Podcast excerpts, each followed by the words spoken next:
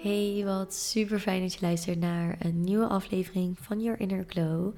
Mijn naam is Romane en als holistisch coach begeleid ik mensen in het staan in hun eigen kracht en het ervaren en creëren van een diepe, liefdevolle relatie met zichzelf.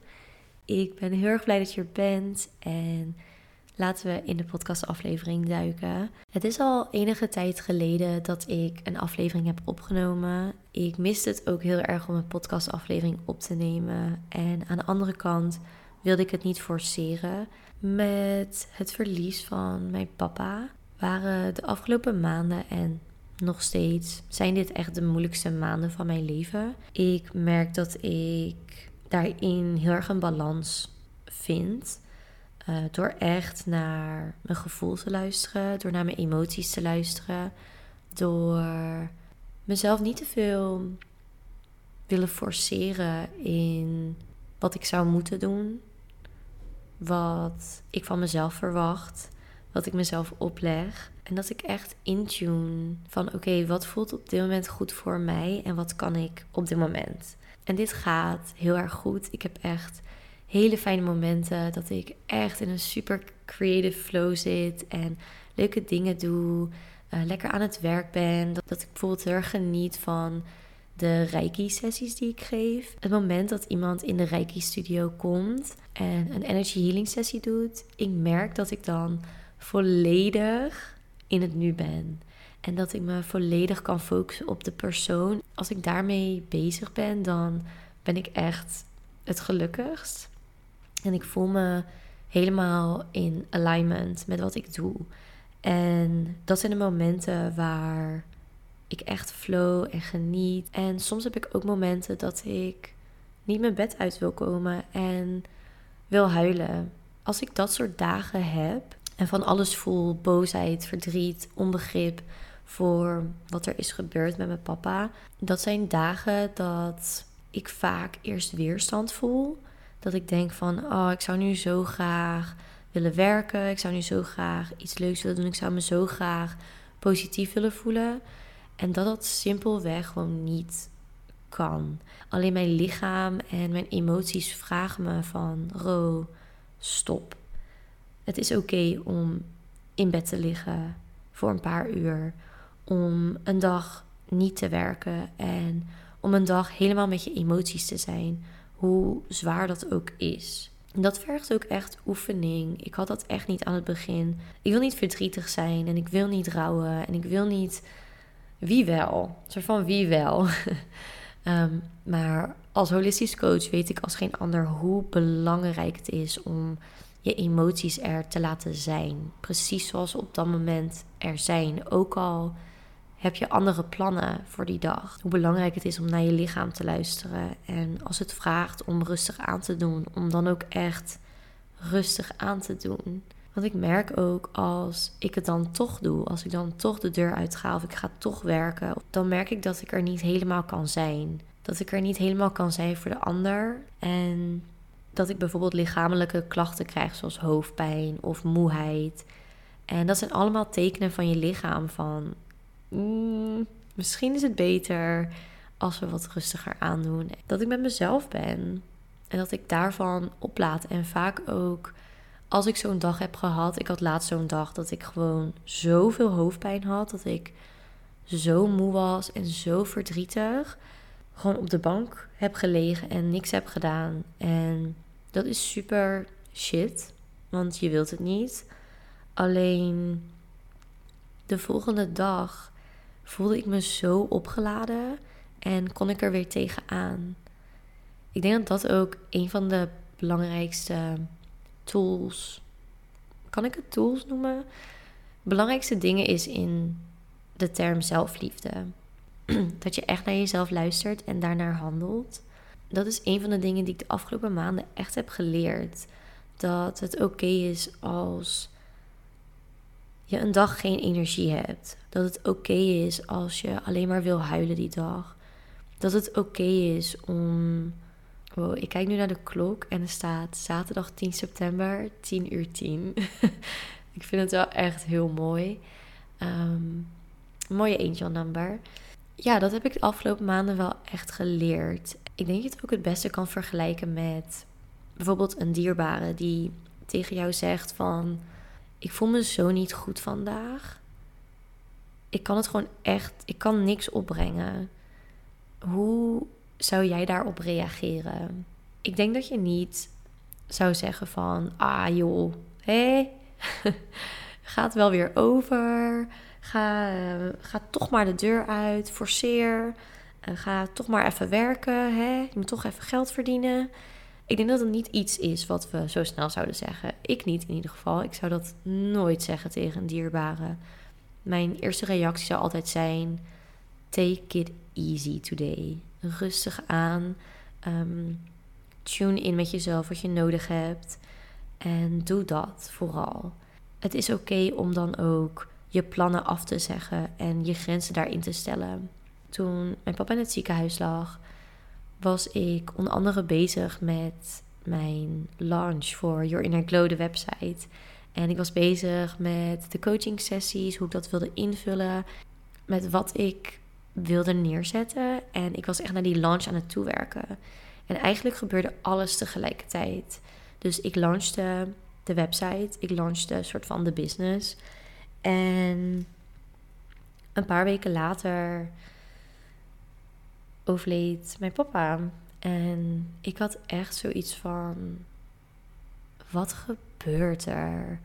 Hoe kan dit? Ik kon het gewoon niet geloven en ik wilde het ook niet geloven. Ja, een paar maanden later dacht ik van: oh, het zou best wel fijn zijn als ik nu een business coach zou hebben. Iemand die mij vooral in deze tijd kan ondersteunen met het oppakken van mijn business die ik net had gelanceerd. Ik vond het zo bijzonder hoe zij op mijn pad kwam. Ik ben het traject aangegaan met haar. Het duurde iets langer dan wat ze normaal gesproken doet. Normaal is het een traject van drie maanden. En bij mij heeft het zes maanden geduurd. En dat kwam eigenlijk vooral omdat ik ook in het rouwproces zat. Middenin. En het was nog zo vers. Ik merkte dat ik niet in mijn volledige capaciteit zat om, om dit te doen. En ze had daar ook alle begrip voor. En dat was gewoon heel erg fijn. Alleen van binnen baalde ik wel. Omdat ik weet dat ik die energie wel heb. Als ik iets in mijn hoofd heb, dan ga ik het doen. En dan geef ik alles. Ik geef 100%. En om dan te voelen aan je lichaam, aan je energie, aan je mindset, dat je er niet volledig voor kan gaan, is gewoon pijnlijk. En wat ik me vooral heb gerealiseerd in die tijd is: je doet wat je kan en dat is goed genoeg. Ook al is het niet je full capacity, ook al zou je het anders willen. Dit is op dit moment je realiteit. Je kan daar niks aan veranderen. Het is helemaal buiten je controle om. Met rouw, met een dierbare verliezen, heb je niet echt de keus. Het gebeurt. En je moet er doorheen. Je kan het niet fixen. Je kan de rouw niet fixen. Je kan er alleen maar doorheen. We leven natuurlijk in een systeem, in een maatschappij waarin we alles willen fixen en het gevoel hebben dat we ook dingen kunnen fixen. En dat is ook wel zo. Alleen iets als rouw, dat kan je niet fixen. Ik geef mezelf gewoon alle ruimte om hier doorheen te gaan. En sommige dagen zijn positief, zoals ik deze podcast begon. En sommige dagen gaat het helemaal niet. En soms komt het opeens op. En soms word ik ermee wakker en soms niet. En daarin merk ik al wel een verschil met natuurlijk helemaal aan het begin. Het is echt een proces. Misschien ook iets waar jij op dit moment doorheen gaat. Alles wat je nu doet, elk stapje die je voor jezelf zet, ook al heb je in je hoofd dat je duizend stappen wil zetten, die ene stap is al goed genoeg. Stel dat je echt wakker wordt met zoveel verdriet of welke emotie je ook voelt, is het al een big win als je opstaat. Het is al zo goed dat je bent opgestaan, dat je eten voor jezelf hebt gemaakt. En dit zijn echt de basisdingen die je normaal zonder nadenken eigenlijk doet. Maar in dit soort momenten, in dit soort dagen voelen die als, alsof ze zoveel energie kosten. En dit mag je ook echt zien als een big win. En het is echt helemaal oké om te voelen wat je voelt. Je doet wat je kan en dat is goed genoeg. Ik heb echt geleerd in de afgelopen maanden en nu nog steeds dat alles wat ik op dit moment doe, ook al wil ik meer, ook al had ik meer in mijn hoofd, ook al had ik andere verwachtingen, is goed genoeg. Ook al zegt iemand, want dat kan ook, ook al zegt iemand anders dat je het anders zou moeten doen. Werkt natuurlijk voor mezelf. Dus daarin is het iets makkelijker en iets meer flexibiliteit dat ik een dag kan zeggen van ik ga niet werken, want het gaat niet. Dat het gewoon wat moeilijker is als je naar een kantoor gaat bijvoorbeeld of naar school moet. Alleen als het echt niet gaat, zowel mentaal, emotioneel als fysiek, dan gaat het niet.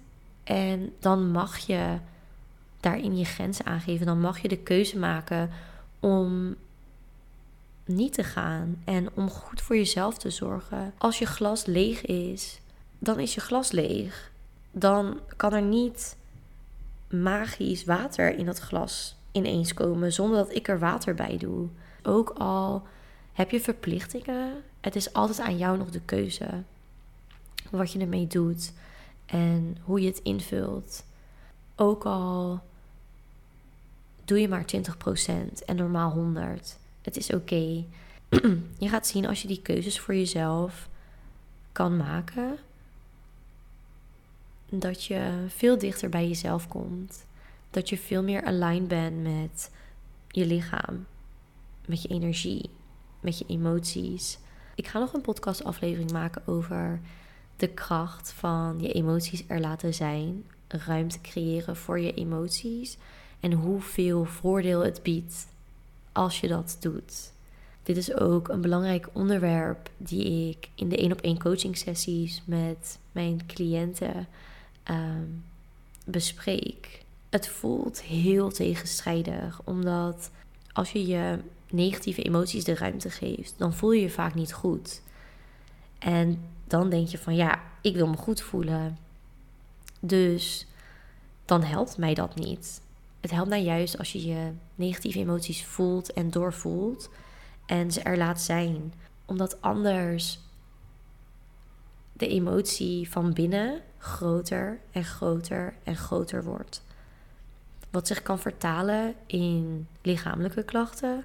Het kan zich vertalen in secundaire emoties.